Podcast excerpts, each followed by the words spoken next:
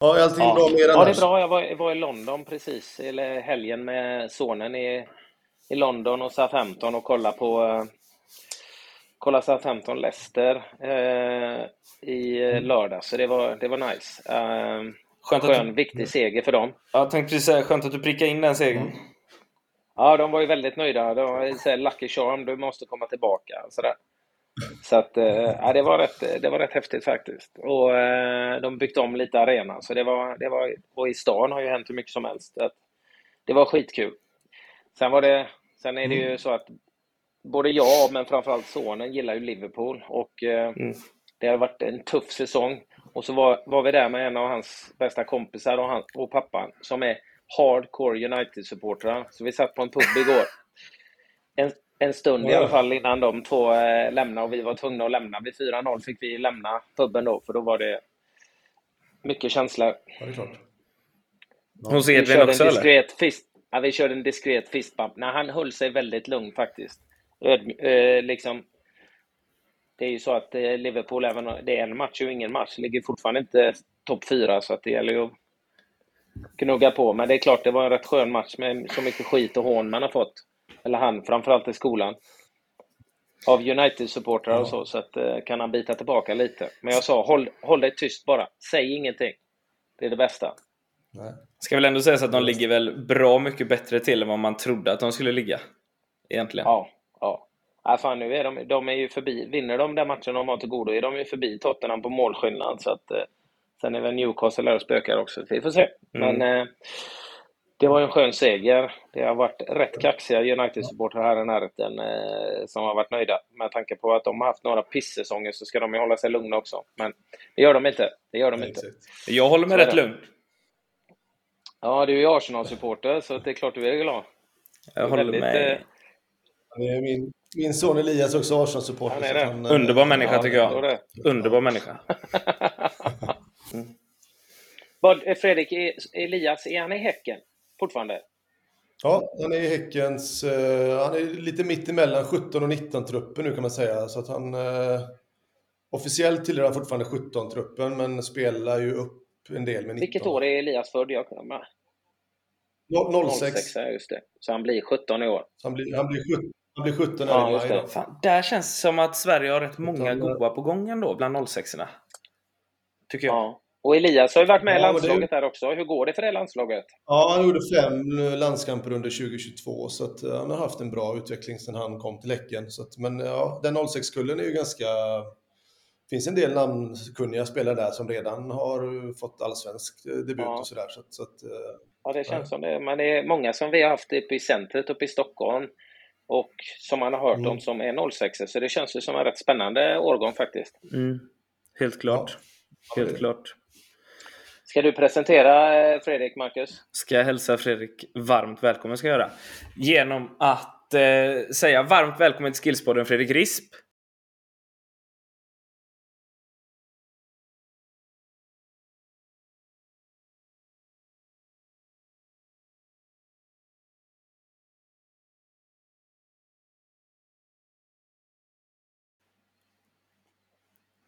tusen tack. kul att ha det här. Ytterligare en, eh, en paddelspelande person i den här podden. Och det är väl du eh, inte helt missnöjd med Anders? Eh, nej, det är alltid roligt att prata padel. Nu vet jag att Fredrik eh, lider här lite med armbågen var det visst. Jag tror det var axeln, men så jag vet att han inte har spelat så mycket det sista nu. Jag tror jag, knä- jag, tror jag och Niklas knäckte han och Nannskog sist. Eller kanske Nannskog Oj. som knäckte dig, din partner, i- nere i Spanien. Ja, just det. Jag Ja, det kommer jag aldrig glömma. minne Att jag hade vunnit, men det var året innan det kanske. just men det, ja, Men exakt. är, är ni jämna då, eller vad skulle ni säga? Nej, Nej, Anders är snäppet bättre faktiskt, men... eh, ja, jag, jag måste hålla med. ja, jag, har spelat, jag, jag har spelat en del det sista, sista året, kanske lite mer än Fredrik, speciellt nu när du har haft ont med skador. Men vi hade en rätt rolig match där. Niklas har inte spelat så mycket och Nannskog hade väldigt höga tankar om sig själv, vilket han alltid har, vilket är roligt. Så att eh, han, eh, Ja, det, blev, det blev kanske inte riktigt det utfallet man hade hoppats, men eh, så kan det vara ibland när man spelar ihop med någon för första ja, men det, gången. var, det var ändå en rolig match. Nannskog skyllde ju ganska mycket på underlaget. Han var så van att slå ut allting, men det gick inte riktigt för honom där. Men han gick för det ändå. Du såg din frustration emellanåt när han gick in och skulle döda. Men han är rolig när det var, det var en trevlig match på en jävla fin bana där. Det var, det var kul. Det var det. Mm. Men vi ska inte prata padel, Marcus, eller? Nej, det hoppas jag inte. Det är inte så jävla roligt Nej. tycker jag. Eh, golf hade jag kunnat lägga ner några timmar på. Men fotboll är ju vårt huvudfokus, såklart. Och det är sjukt gött att ha det här. Då är många, många infallsvinklar på det ämnet som vi gillar att prata om, vilket är eh, svensk fotboll och talangutveckling. Och svensk fotbolls utveckling i stort. Eh, du har varit utlandsproffs, eh, många matcher i Blåvitt bland annat. Eh, och idag så är du fotbollsfarsa också. Och eh, agent. Yes. Eh, om vi börjar med din karriär. Du var ju utomlands ganska länge va? Ja, det blev ju några år där, lite studsande runt nästan mm. tio år totalt. I sex olika länder, mm. vilket låter ju mm. helt mm. galet. Och det var galet.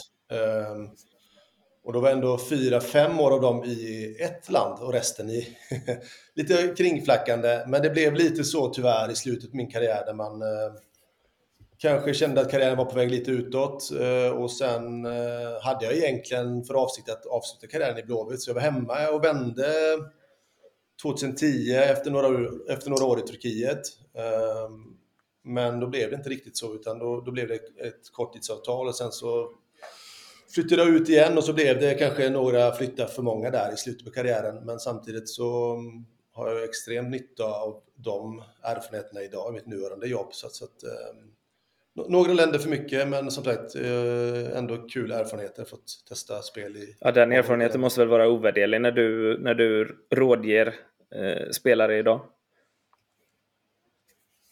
Jo, men så är det ju. Både i rådgivningsrollen men även som sagt i kontaktnätet man har med, med människor runt om i, i världen. Så det är klart att eh, där har man ju stor fördel av att man känner till mm. respektive marknader och känner mm. folket lokalt på vissa marknader. Så att, eh, det finns många positiva fördelar med mm. att ha upplevt det själv såklart. Um, om vi ska börja där, vad var din största vad märkte du störst av så att säga när du lämnade Sverige första gången?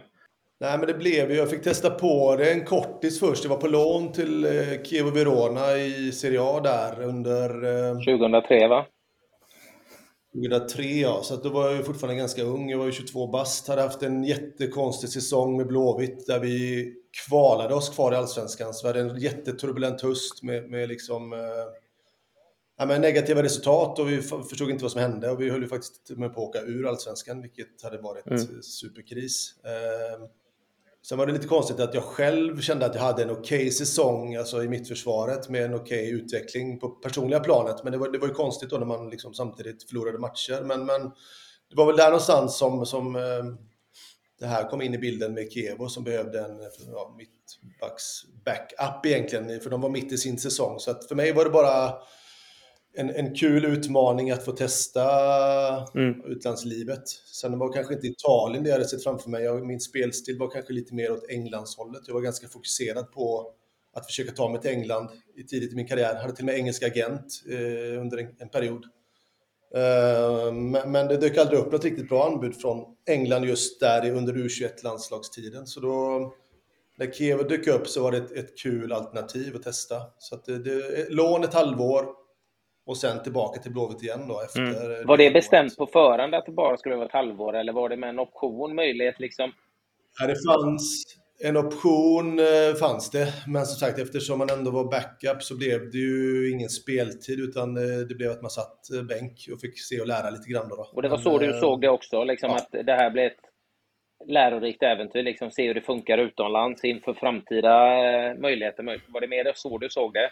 Ja, men det var det. Sen hade jag ju förhoppning att, att kunna visa i både träning och match, om, jag, om den möjligheten hade dykt upp, att, att, att jag hade velat vara kvar. Så målsättningen var ju att, att bli köpt såklart. Men det blev ju svårare eftersom man då inte fick spel till Serie A, så, så var det svårare för dem att ta ett beslut. Men, men det var ändå lärorikt. Det var ett, ett, en, en bra trupp, ett bra lag. Kievo Verona på den tiden var ju ett etablerat Serie A-lag som låg på faktiskt ja, men övre halvan. Jag tror vi blev sjua i Serie A den säsongen och vi hade ett ganska namnkunnigt lag med Oliver Berov som var på sin sista säsong som spelare. Eh, Perotta på mittfältet som sen gick till Roma. Legrotagli i mittförsvaret som gick till Juventus och spelade Milan efter det.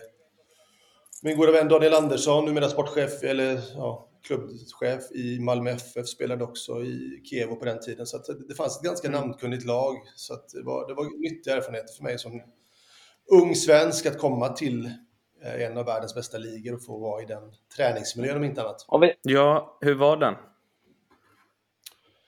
Nej, men det är lite annorlunda i Italien jämfört med, med kanske Sverige. Det är ganska mycket taktisk träning under veckorna, ganska samma upplägg där man liksom eh, tränar inför liksom söndagsmatchen och ofta har du någon kanske lokal träningsmatch mitt i veckan för att du vill sätta lite spelsystem och sådär, vilket man kanske inte har på samma sätt i Sverige. Utan där, ja, men ganska lika veckor, eh, träningsveckor, men för oss som då kanske inte startade söndagsmatchen så blev det kanske lite mindre speltid även i de här träningsmatcherna som var inemellan. Så att man fick lägga upp lite egen träning därefter så att man inte hamnade för långt efter då, utifrån att man satt bänk på, på söndagen. Då, då. Eh, men, men som sagt, väldigt, väldigt lärorikt, men också svårt, framförallt med språket. Eh, italiensk tränare och allting var på italienska och ingen som översatte, så det blev ju att man fick försöka att snappa upp det man kunde. Och, och, när det var mycket taktisk träning där vi svenskar normalt sett är extremt duktiga så blev det ju såklart en liten språkförbristning när man inte kanske får till sig all information. Så det, det var lite tufft i början, måste jag erkänna. Fattar. Vad, vad, eh, mycket taktisk träning, men, men skiljer det någonting i intensitet och, och de här sakerna också? Var det stor skillnad? Ja, men det blev lite kulturkrock. Alltså lite utifrån att man... Eh, för det första var jag van vid att ha benskydd på träning. Eh, det hade man inte i Italien, så där blev man hånad det första man gjorde när man klev ut där. Älskar, älskar Italien. ja, exakt. Och jag var ju van vid att också få tackla i träning. Mm. Alltså det var ju en del av min spelstil att, att uh, spela lite tuffare. Uh, så det blev ju också lite, lite kulturkrock där som sagt det var lite mer finlir på, på veckorna för att liksom vara ja, redo för söndagen. Så att, att, uh, men det, det, det, det talade till min fördel om inte annat, för jag vet i slutet på min vistelse där så blev det ändå att de flesta spelarna ville i träning vara i mitt lag för att undvika att bli tacklade. Så det var ändå det var en, en vinst i sig. Ja, det är skönt. Det är gött. Ja. Men, men som sagt, så det var den största skillnaden lite grann. Det var, det var inte så tuff träning fysiskt under veckorna, utan det var mer liksom hålla igång kropparna för att vara redo inför söndag. Men som sagt, det var mitt i säsong, så jag gjorde aldrig någon riktig försäsong i Italien. Så det, det är möjligt att försäsongerna är eh, extremt mycket tuffare kanske. Mm. Men du sa, ändå, du sa ändå att du slängde in lite egenträning. På vilket sätt gjorde du det? Nej, men det var nog mer bara hålla igång konditionen och lite fysiken sådär. Att man eh, tog något extra löppass och lite extra gymmet och sådär. Så, så det var väl det man kunde göra. Det var inte att, ingen organiserad extra träning för de som inte spelade på helgen, utan det fick man ta tag i lite grann själv. Så att, mm.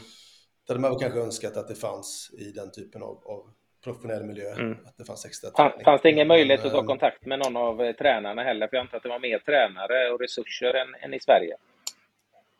Ja det, nej, ja, det kanske det gjorde, men som sagt, det var väl språket som gjorde att man kanske missade den typen av information. Men det, det fanns ingen organiserad, eh, som sagt, träning på det sättet för de som inte spelade. Men, men oavsett så var det lärorikt att som ung svensk få, få möjligheten att ja, lära sig lite nytt. Eh, sen allt eftersom så fick man ju lärt sig språket lite grann också, även om den aldrig blev exemplarisk på så kort tid. Så, så att jag tyckte ändå i slutet, sista två månaderna, så, så uppfattade man ändå en hel del och kunde kanske lite mer eh, komma till sin rätt. Då.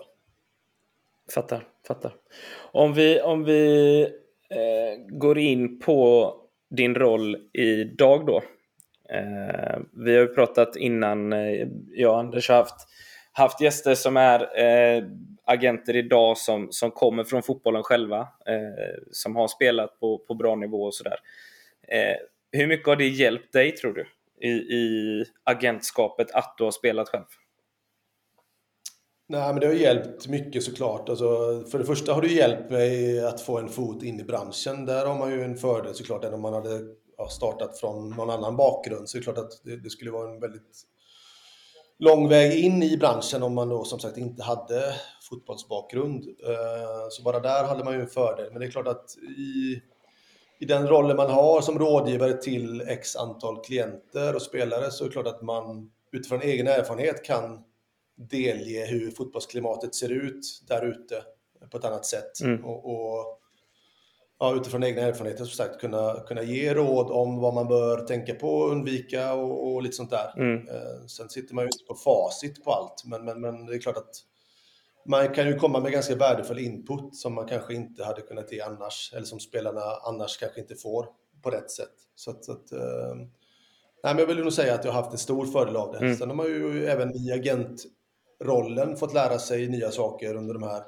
tio åren som jag faktiskt varit aktiv nu då, sen jag slutade spela. Eh, så att, så att man lär sig hela tiden nya saker och det finns man ska inte vara rädd heller för att ta till expertis som finns när det gäller framförallt kanske det juridiska där man inte har samma bakgrund. Men, men när det gäller det rent liksom, fotbollsmässiga och hur branschen i helhet ser ut så har man ju haft en, en stor fördel av, av, att man har varit ex-spelare. Mm.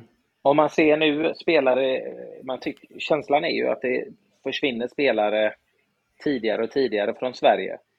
Och eh, jag får i alla fall känslan av att många klubbar ser svenska spelare som en ganska liten risk att ta, att man köper spelare tidigt för att man vet att det är en spelare som kanske kommer bli bra och då kommer han bli dyr och så vidare.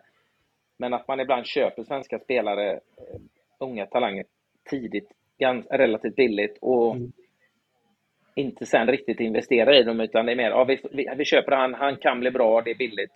Men eh, mm. det, är liksom, det är en förlust som man kan ta om det inte blir som man har tänkt sig. Förstår du lite vad jag är inne på? Lite ja. att det känns...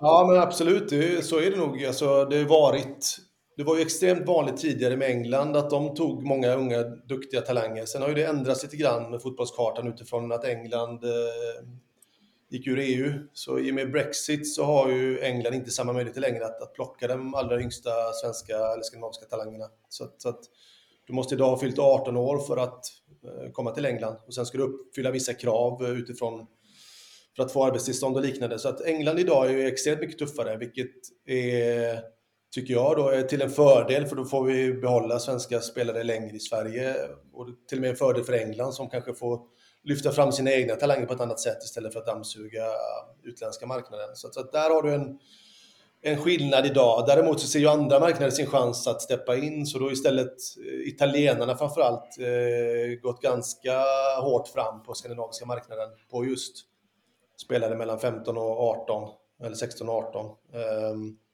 så där ser man extremt många unga som försöker ta klivet tidigt.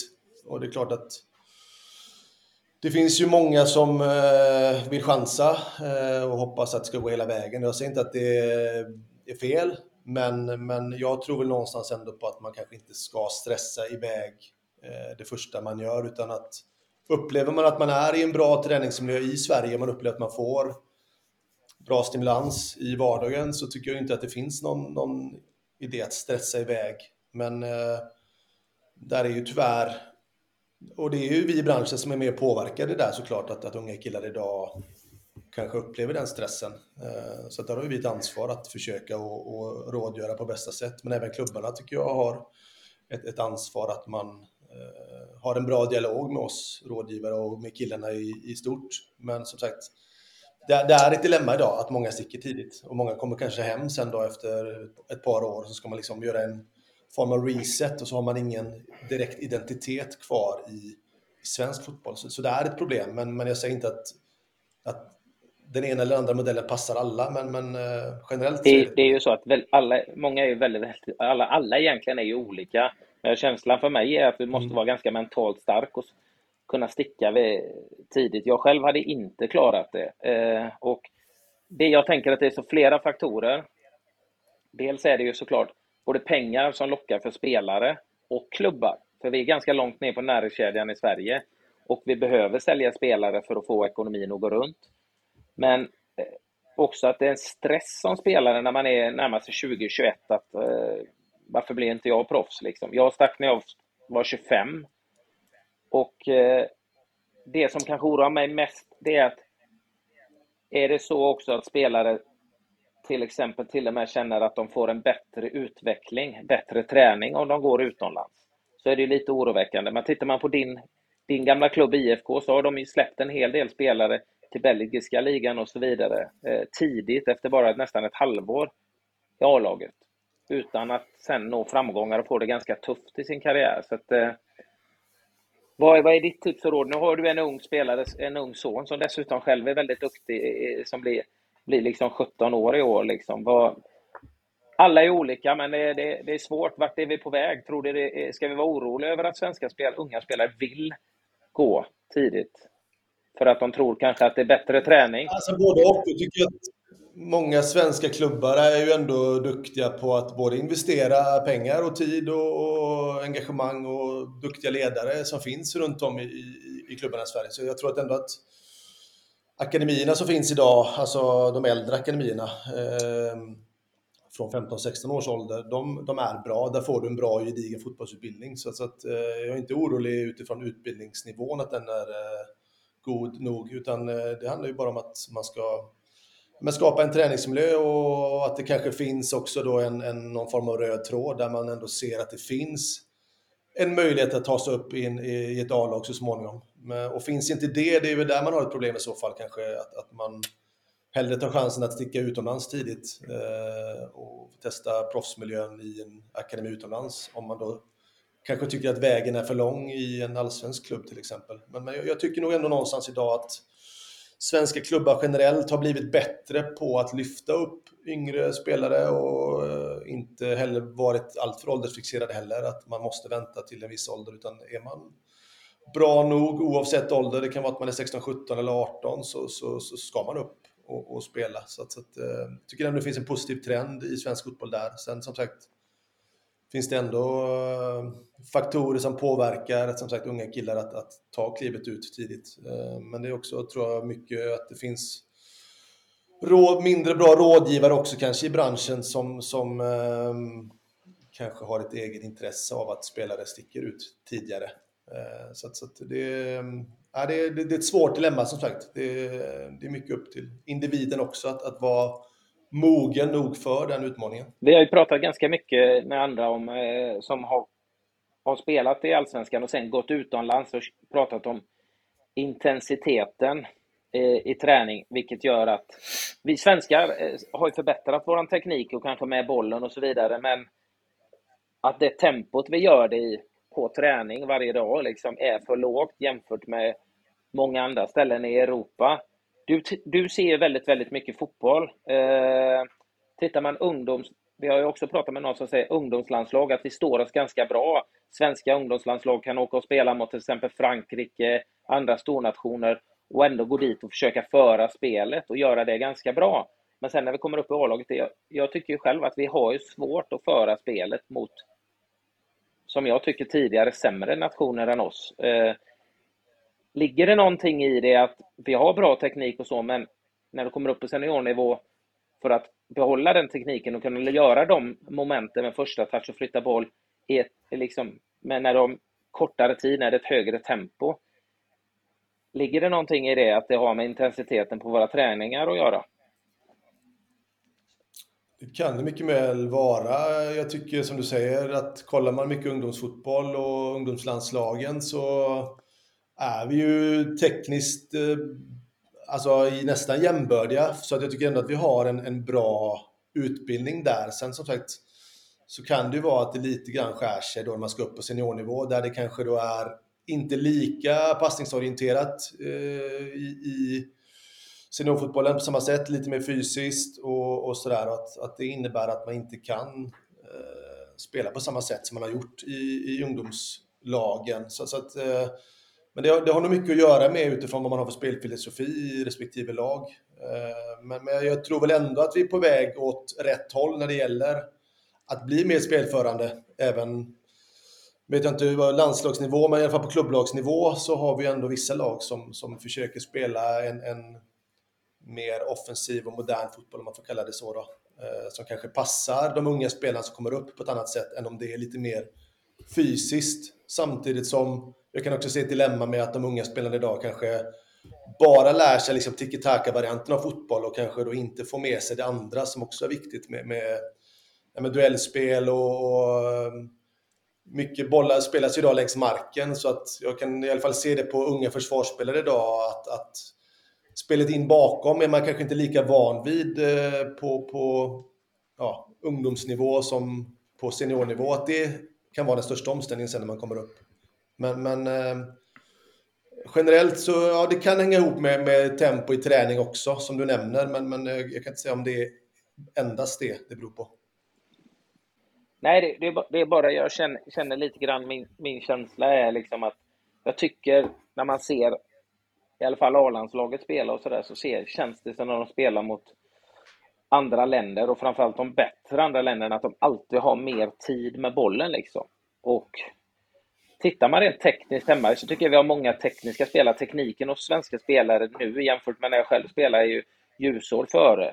Och bollbehandling och sådär. Eh, men just att ha en funktionell teknik och kunna liksom spela med huvudet, det tycker jag det, känslan är, och ligger det i att vi tränar för lite på just med att göra, vad du ska göra med bollen innan du får den och, och så träna med spelförståelse med huvudet? Eller är det för att vårt tempo på träningarna är, är lite för lågt så att vi har den tekniken och klarar det, men när vi sen går ut och spelar i Europa eller på högre nivå så går det för fort och då kan vi inte göra de sakerna som vi gör hemma. Liksom vardagligt. Jag vet inte. Det är min känsla. Jag tycker ofta det. Man ser det svenska landslaget har inte varit dåliga det sista.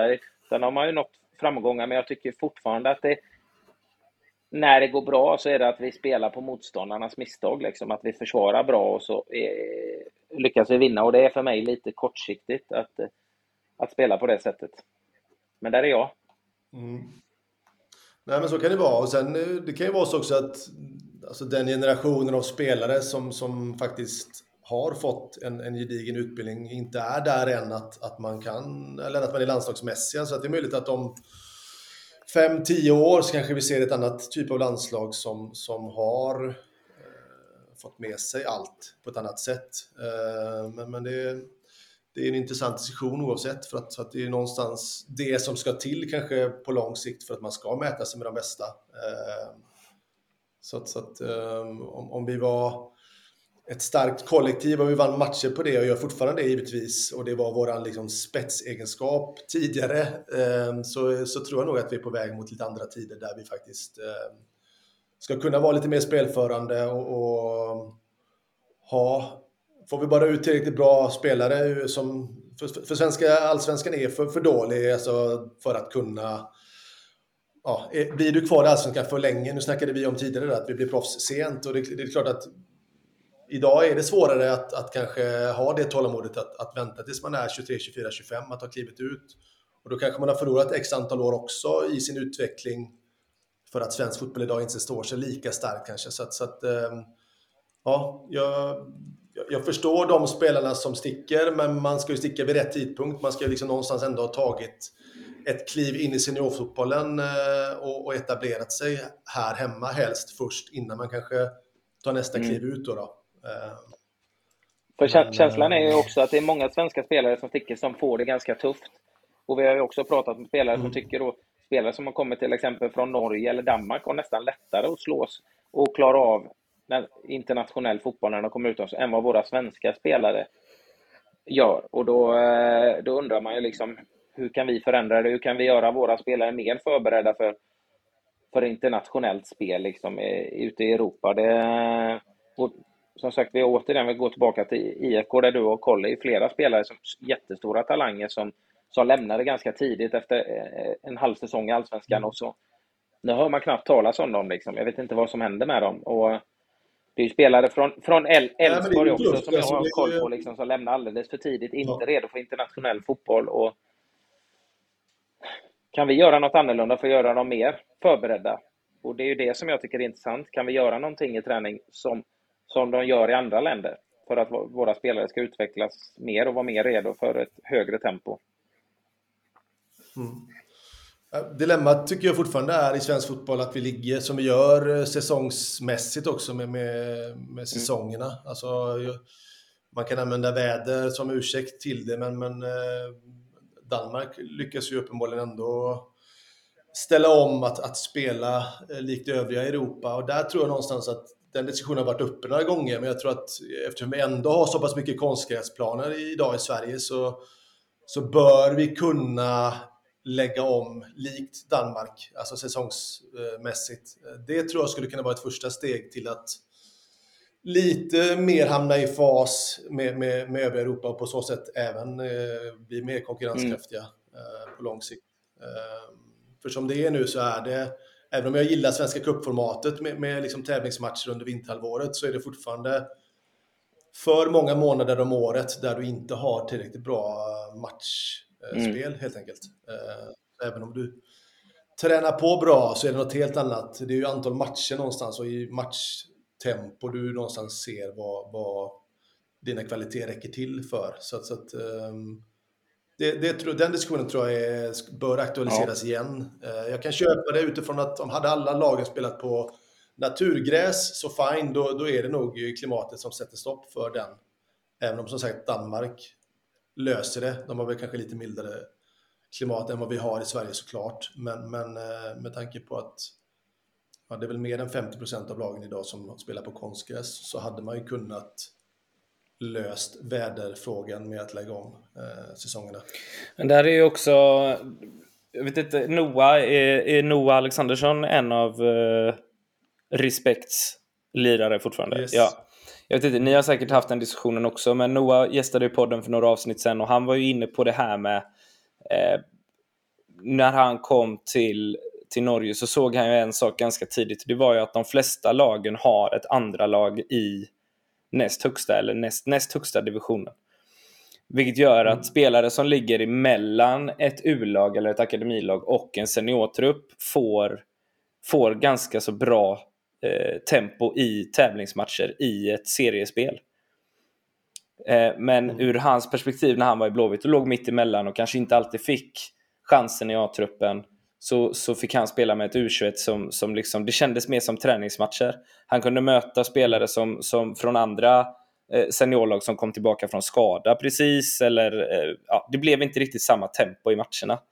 Eh, det tror jag också hade varit en rätt bra grej. Jag menar, Barca har gjort det i alla år. De hade ju till och med ett så bra lag så att de höll väl på att vinna Segunda, men fick inte gå upp för att Barca inte fick ha två lag. Nu är det ju kontraster såklart på Barca och, och andra lag i Skandinavien, men det här matchandet. Ja, absolut, det är ju många. Holland har ju liknande koncept där, där de flesta lagen i Eredivisie har till och med lag i motsvarande superettan. Mm. Så, så där är ju glappet ännu mindre mellan eh, riktig liksom, fotboll i högsta, på högsta nivå, men där vi ändå kan eh, få en positiv utveckling. Men där spelar de ofta då som sagt sina yngre spelare i Holland. Mm. Och då kallas ju ofta de här lagen Jong, där, där eh, men både Ajax och PSV och alla de både stora lagen men även mindre lagen har den möjligheten. Så det är klart att där får du unik matchmiljö mm. eh, och, och, på något sätt så blir ju gapet mellan eh, A-laget eh, till ja, reservlaget i det här fallet eh, mindre. Eh, så att jag, jag kan nog tycka att det skulle kunna vara ett, ett, bra koncept. Sen vet jag inte i realiteten hur... Nu finns ju vissa lag som försöker sig på det. Hammarby gör det ju med, med, med sin Ja, AIK startar ähm, något i division 7 nu som ska ta sig upp. Mm. Men det, det, har ju funnits olika varianter under åren, både med liksom så kallade B-lagsserier och numera U21-serier. Så att, så att eh, den har väl lyfts ett antal gånger, den frågan. Problemet som du säger med U21-serier är att oftast är de inte prioriterade och hamnar man i, i tajta lägen under höst, hösten och främst där kanske många trupper har skador och liknande så, så, så drar man sig helt enkelt ur u serien och då hamnar spelare lik Noah i kläm för att du är inte ung nog att kunna spela U19 för att få någon form av matchmiljö. Nej. och så har du då eh, inga matchminuter i allsvenskan. Och så har du då dessutom inte U21-matcher så att du får liksom ingen matchmiljö alls. Även om det läggs in kanske träningsmatcher här och där så, så är du långt ifrån matchfit egentligen. Mm. utan du, du ska liksom någonstans endast i träning visa att du vill vara med och konkurrera och det är extremt tufft. Mm. Så att, så att um, det, no, det, det, skulle kunna vara ett, ett, bra alternativ. Sen hur man i realiteten hade kunnat göra det, det är en annan, en annan sak. Men, men, men Norge har eh, det eh, som, som praxis att man har ett, ett ja, lag två, även om det är egna trupper och egna liksom, eh, lag i sig, så har man då möjlighet att, att spela ner eh, ifrån eh, första lagen. Mm. Eh, vilket är positivt såklart. Mm. Så, att, så att, eh, det finns nog många sätt att försöka effektivisera eh, matchmiljön för de som då inte spelar regelbundet i Allsvenskan. Mm. Hur ser du på det Anders? Jag menar, det, det hade ju gett de spelarna ett, ett, en annan typ av matchande i alla fall. Ja, och det... Vi har ju pratat om det, just den intensiteten som krävs då liksom för att de ska utvecklas och ha spelare som hamnar i, i kläm, om man nu kan kalla det det. Vi har ju pratat om det tidigare, liksom, hur kan man jobba med intensiteten? Och då en spelare som till exempel inte får matchträning, det är ju samma. Den spelar med U19, men så är den uppe i A-laget, sitter på bänken. Det är, matcherna går samma dag och så eh, ja, får den ingen speltid i A-laget och missar sin U19, får en helg helt utan match, liksom kompenserar man upp det för den individuella individens utveckling och så vidare. Och det är samma med de här mm. matcherna. Har du spelare som, eh, som spelar i, i, i en reservlagsserie eller U21-serie och så kommer det ner spelare som kanske har varit skadade eller sådär. Det blir lite, det blir inte riktigt samma tempo och samma tävlingsinstinkt då. Eh, för att i de här serierna så kanske det handlar om att lufta spelare, spelare som är på väg tillbaka från skador eller annat. Så det blir lite mer nästan som träning och då tappar du ju den här, det var väl Noah inne på också, att just den här nerven, den här pressen som är i en riktig tävlingsmatch och det tempot och den intensiteten som är. Den mm. saknas i de matcherna, så det är väl ett alternativ då. Och vi ser ju mer och mer av de stora svenska klubbarna göra det för att kunna mm. ge den bästa möjligheten till spelarna som ligger utanför eh, A-laget så att de ska få den bästa eh, matchträningen som möjligt. Mm. Mm. Du, eh, Fredrik, jag har en, jag har en eh, fråga till dig. Vi har snuddat lite vid det, men vi har inte gått in eh, riktigt så mycket som jag vill göra på det ännu. Vad, vad, vad anser du att vi är bra respektive lite sämre på att utveckla i svensk fotboll idag? i form av egenskaper då eh, främst?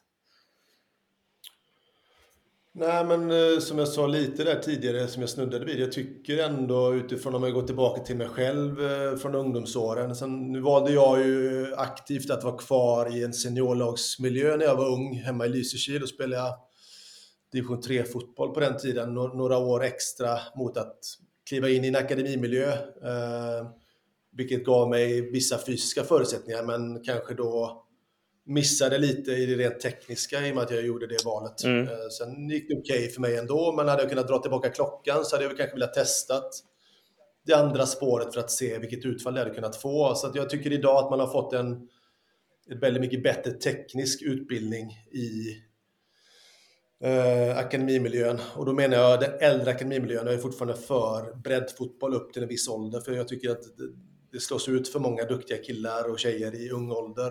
Eh, så jag, jag, tycker från, ja, lite så som jag har resonerat kring min son, där han har varit i Onsala BK under sina ungdomsår fram tills förra året. Mm. Så, så vid 16 års ålder tyckte jag att ja, men nu, är det, nu är det läge för honom att kliva in i en akademimiljö. Eh, men, men, men eh, jag tycker någonstans idag att det är så pass bra utbildning man får i de äldre akademierna att man faktiskt får bra teknisk utbildning. Sen som jag sa tidigare, lite grann att man kanske utifrån att det är väldigt passningsorienterad fotboll som är idag, vilket jag tycker i grunden är jättebra, så kanske man glömmer bort lite vissa delar i Nej, men att man ska också, det finns också lite bollar in bakom i seniorfotboll som man kanske bör kunna hantera och där kanske man lite tappar eh, vissa delar mm. i, i akademifotbollen. Så jag hade helst sett att man hade kunnat sy ihop säcken på något sätt där att man får till sig båda delarna, både kring det rent tekniska men även det rent taktiska.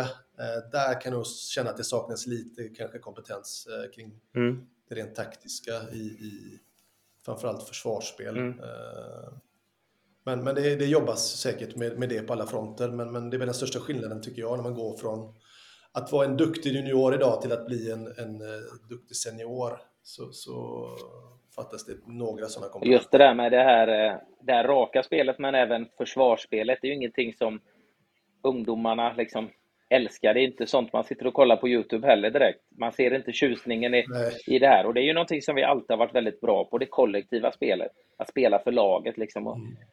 jag kan väl uppleva att många spelare är duktiga rent individuellt, unga, men just att spela som en lagspelare har vi kanske i ungdomslagen tappat lite. Eh, i, min, eh, I min känsla i alla fall. Sen så tycker jag om din inställning där när du pratar om eh, att akademier och akademier nu, det, det är ju fantastiskt bra, fantastiskt mycket bra ledare och sånt där, eh, utbildade ledare och träning. Men jag är lite orolig om man går för tidigt. Nu pratar du om 15-16, vilket jag tycker är rätt realistiskt. Men många som sticker väldigt, väldigt mycket tidigare. Dels så dödar det ju lite breddföreningar och ofta så tycker jag att det, man i den åldern så är fysiken väldigt, väldigt avgörande. Och många som tar ungar i, i 10, 11, 12 års åldern, de tittar ju på dem som ligger fysiskt långt fram. Och då tappar du väldigt många spelare som jag tycker är duktiga fotbollsspelare. Men, men de har inte fysiken. Och eh, de blir lidande då, tycker jag. För många ledare i den mm. åldern ser väldigt kortsiktigt, tycker jag. Man går på de som är bra här och nu. Som kan vinna matcher här och nu. Kupper, serier i 10, 11, 12 års ålder. Och då är jag orolig. Därför tycker jag också att det eh, i den möjlighet det går att vara, vara som, som Elias, då din son, var kvar i Onsala. Nu hade Onsala ett bra lag i den generationen, så det var väl kanske också lättare att vara kvar i Onsala då. Det är svårare om man är ensam som är driven i en klubb. Jo, men så är det. Och det är en ledarfråga. Har du duktiga ja. ledare? Nu var jag själv med och, och, och drog i Så inga duktiga ledare då? I... Nej, exakt. Jag kan förstå föräldrar som kanske upplever, alltså om man då tycker att en son eller dotter är långt fram i sin utveckling och så kanske det inte finns ledare som, både, som kanske är engagerade nog eller som tillgodoser behov nog, så då kan jag förstå att det finns ja. ett dilemma. Men då måste man kanske internt i en förening ta det beslutet att men kanske man måste flytta upp en duktig tjej eller kille något år upp för att man då istället riskerar att tappa den, den spelaren. Så att, alltså, det är nu mer en föreningsfråga ja. i så fall, att man kan lösa det internt. Men jag, jag, nej, jag är faktiskt starkt emot eh, akademiverksamhet i tidig ålder, för jag tycker att det blir, det blir alldeles för utslagande och du kan, du kan liksom inte, du kan inte se eh, vid 10, 11, 12 års ålder vem som kommer bli liksom en allsvensk spelare till slut. Det, det, det säger sig självt.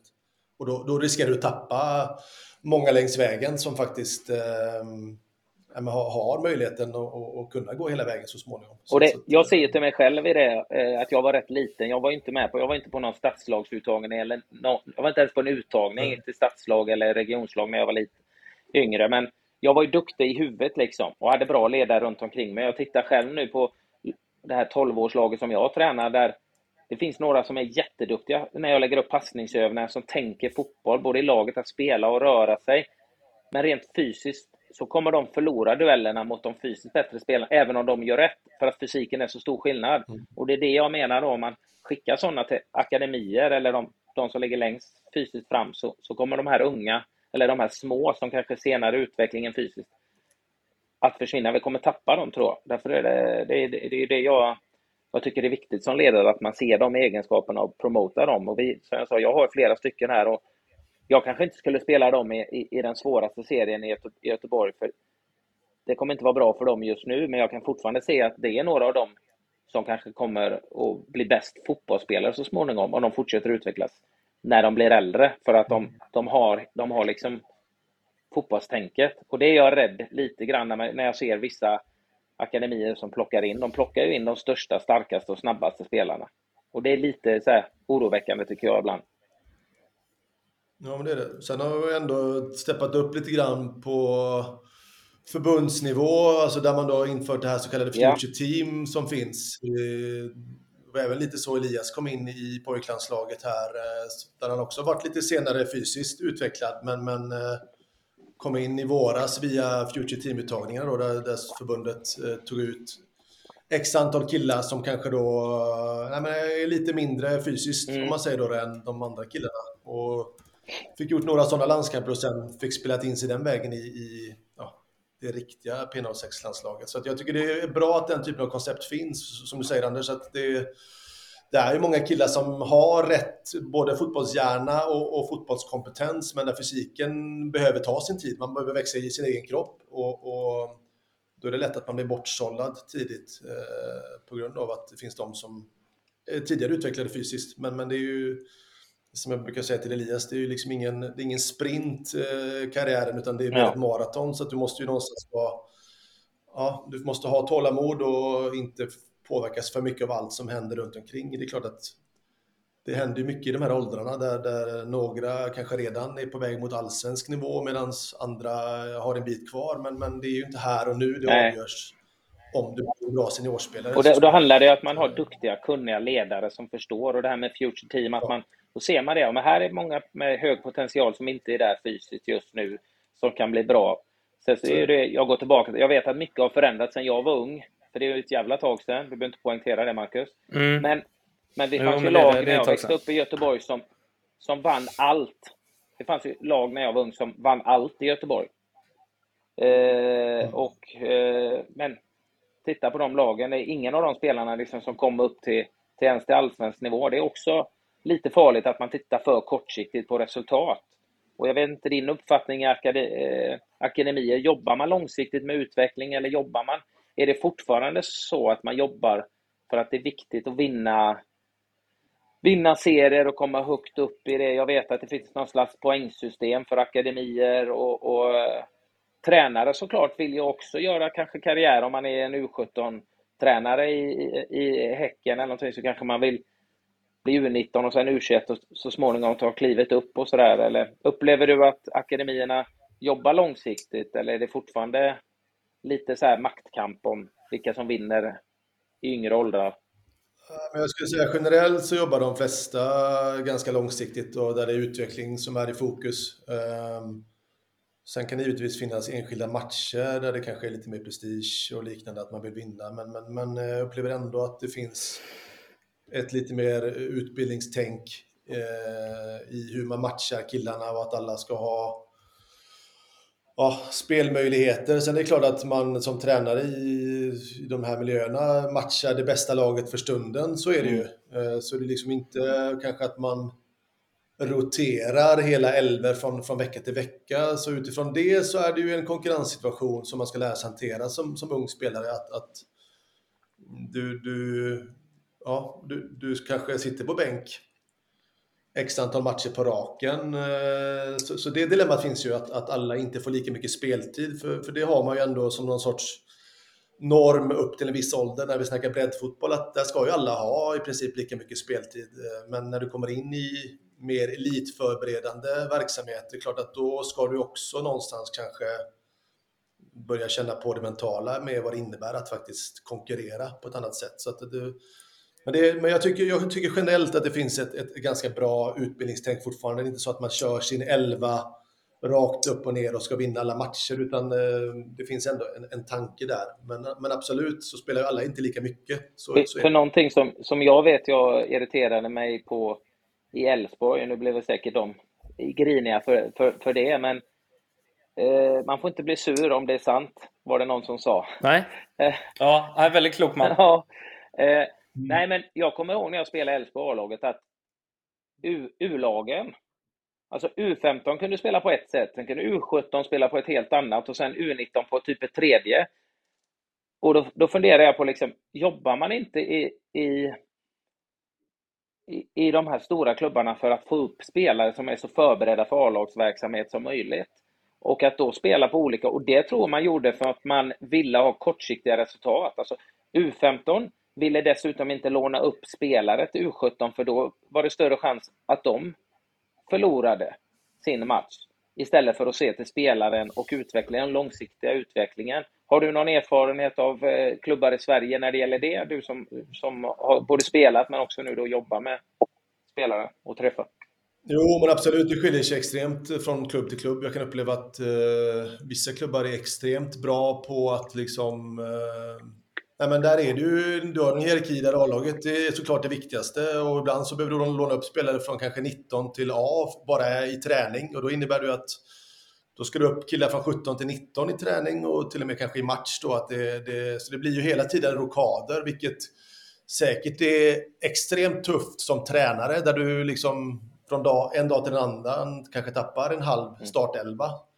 Men samtidigt är det det någonstans som jag tror ingår i jobb, beskrivningen att ja, men du ska ju utveckla x antal spelare i din trupp. Så, att, så att, ehm, där, där, upplever jag att många klubbar i alla fall är duktiga på att men se till att man får en stimulans på, på, på de flesta medan det finns eh, andra klubbar där jag upplever att det inte finns någon röd tråd alls och där man faktiskt blir lite mörkrädd för hur man ens, om man ens tänker utveckling. Eh, där kanske det är mer viktigt att ja, men, eh, stänga en match eller så här. Men det där, och det där kan man ju faktiskt spy på att se på en ja, men U17 allsvenskan till exempel. Det är ju någonstans bara en utvecklingsmiljö egentligen. Så att, så att, eh, att, att parkera bussen som man säger liksom, för att nå ett resultat i en sån serie är ju, det är ju bara tragiskt att se. Mm. Men det, det existerar. Mm. Mm.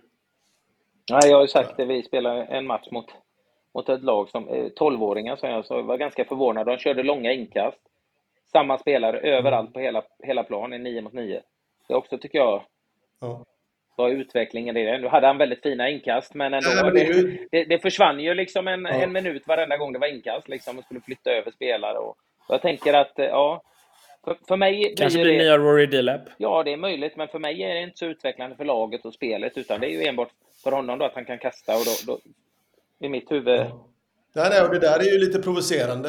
Jag vet själv när man har stått vid sidlinjen som ungdomsledare att, att man eh, har mm. upplevt det där x antal gånger. Och det handlar ju om såklart ledare i, i motståndarlag som kanske inte har eh, fått uh, utbildning nog och kanske som sagt bara ser kortsiktigt med att man tycker det är kul att försöka nå resultat. Men, men uh, där tycker jag man som, som ledare ganska respektfullt kan gå fram efter match och bara säga att men, ja, men det är kul att ni vann matchen, men eh, vi kanske ska tänka på att det faktiskt är utveckling mm. vi sysslar med. Och det kan man ju, tycker jag, framföra på ett bra sätt. För att det är ju det det handlar om. Det handlar inte om att vinna matcher i, i ungdomsåren, utan att utbilda och utveckla x antal individer. Eh, så att, så att eh, nej, men det kan vara frustrerande mm. när man ser det. Mm. Bra gubbar. Eh, Anders? Ja? Shoot! Som min standardfråga. Jajamän, ja, vi kör. den måste in. Ja, den måste in. Vi missade faktiskt den eh, sist med med Tompa. Ja. Men han är ju fystränare. Ja, och han är dessutom djurgårdare. Så han kanske inte kan svara på den frågan. Nej. Eh, det är, Fredrik, du vet kvadraten, rondo, rektangel. Du känner till de övningarna? Mm. Eh, kommer en väldigt viktig fråga som avgör resten av din karriär. Eh, är, du för eller emot den typ av övningar och varför? Jag är för den typen av övningar. Blir glad? Jävligt bra svar. Och varför jag är för om det är det du ja, jag tycker det. det är intressant, för jag har ju min tydliga åsikt om, jag är också för, men varför jag tycker den är bra. Men det är alltid mm. roligt att höra andra liksom, som spelar på högsta nivån. Nej, men jag tycker den, den, är, den är bra, alltså inte bara rent fotbollsmässigt bra, för du har ju vissa moment med liksom första touch, du ska lo, alltså, lokalisera vad du har med och spelare och du har ja, motspelare i det här fallet som kommer och, i, mm. i, press. Så att du, ska du har ju liksom många moment där du ska både tänka snabbt och använda fötterna och första touch. Plus att du har en mental aspekt i den som är eh, lite kul också. Även om den kanske ibland eller oftast används lite mer i plojsyfte kanske innan en träning. Men om du ska, om du ska hårdra det så är det ju extremt, alltså kvadden är ju en extremt bra övning där du får ganska många moment involverade. Mm. Så att, så att um, den, den, är, den är kul både som en plojgrej för att du får upp en god stämning men även rent liksom, fotbollstekniskt. Tycker och exakt det du säger är ju, och ibland kan det vara bra att ha det här lättsamma också om det har varit en tung period. Du vet, laget ja. har förlorat några matcher och det är mycket press. Då kan man köra den här enklare varianten, men liksom där man kör kvadde som man kan säga då. Men min, min känsla är i Sverige, i alla fall så var det när jag var i svenska klubbar, jag vet inte hur det var för dig i IFK, men väldigt många tränare la ju upp den. Ofta fick vi köra den på mm. fredagar, en kvart. Men sen så gick ju tränarna iväg och så förberedde de eh, träningen som de såg det. Så att det, det, mm. liksom, det var ingen, ingen av tränarna kvar och körde, liksom, gav instruktioner eller någonting. Och, och för, för, mig är det ofattbart, för jag menar, eh, då blir det ju också att eh, det kan lätt bli ploj, för en del vill bara göra tunnlar och det är ingen som övervakar eller säger instruktioner eller fryser. För det, det är som du säger, egentligen som Johan Cruyff sa, det finns ju alla moment du behöver träna på i, i en, eh, en rond då, förutom eh, skott och avslut då. Så att eh, jag, jag tycker ju det är en fantastisk övning. Som du säger är den väldigt rolig, men den är också väldigt bra om man gör den på rätt sätt. Den var lite jobbigare i Italien dock, för där var det en rektangel och så var det tre som jagade. Och efter 20 passningar, om man inte hade tagit bollen inom 20 passningar, så för varje passning så tror jag det var jag tror det var 5 euro per passning. Och sådär. Så det blir dyrt. Den var, men då var det å andra sidan, då löpte man ju faktiskt. Ja, då ville du, ja. Nej, men, men det är ju det. Ja. Det, är liksom att ha, det finns ju så många moment du kan lägga in i det som vi har pratat om innan. Att du sätter två små mål, småmål utanför så att de tre som jagar. För jag gillar den här med rektangel, typ 6 mot 3 eller någonting. 7 mot 3 beroende på kvaliteten. Men att de som vinner inte bara ska rensa undan den. Utan de ska försöka Nej, få in bollen i de här småmålen. Och då jobbar du med återerövring som eh, de som har den. Och så kör du tre stycken under en period och växlar. Så att, ja, jag tycker det är en fantastisk övning när du får träna på alla moment som du säger. Med kommunikation, gör sig spelbar. Spela på, med, med rätt hastighet, på rätt fot och sådär. Så att, jag visste att vi skulle mm. vara överens. Ja, det kände jag på mig tidigt också faktiskt. Ja. Ja. ja, men bra gubbar, bra snack. Eh, ja. Eh, är du nöjd Fredrik? För i så fall är jag nöjd. Jag, hade, ja. jag, jag nöjd. Jag hade, jag hade en sak bara, jag kommer ihåg, jag vet inte om vi ska ta med det, men jag, jag kan ju klippa bort jo. det i sådana fall. Nej, men vi, vi hade ju ett jävla gott snack med Martin Eriksson i Häcken ju. Mm. I podden lite grann och där. Så fick jag en lyssnarfråga, säger man inte tittarfråga, för det är inga bilder. Men Eh, om, eh, som som eh, tyckte att det var väldigt bra med, med Häcken och det var väldigt mycket som, som var bra. Men han sa, han ville ha våran åsikt. Han som också jobbar i en förening ute på Hisingen sa ju att det är, eh, det är väldigt, väldigt många eh, spelare i Häcken. Men när de kommer upp i, i liksom från 15 år och uppåt så har de alltså i, i, i stort sett två, tre spelare av de 35-40 per årskull som får, nästan är kvar i akademin och som plockar de in eh, andra utifrån och att eh, de upplever ett problem, de som jobbar ute i Hisingen då, att ta hand om de här killarna som inte får vara kvar. Eh, och många av dem mm. kanske slutar helt med fotboll. Och det, det är klart, det är ju inte bra. Är, vad kan man göra åt det liksom? Eller vad tycker ni om den åsikten? Jag kan ju tycka att kommer du upp i 15-16 och du är en akadem, elitklubb som Häcken, så blir det ju något slags urval. Eh, sen har jag inte insikt på hur Häcken jobbar med de här spelarna som inte får vara kvar, om man försöker anordna med andra klubbar och så vidare. Men det är klart det är ett stort problem om det är så många som då falla bort och kanske helt sluta med fotboll vid 15 års ålder.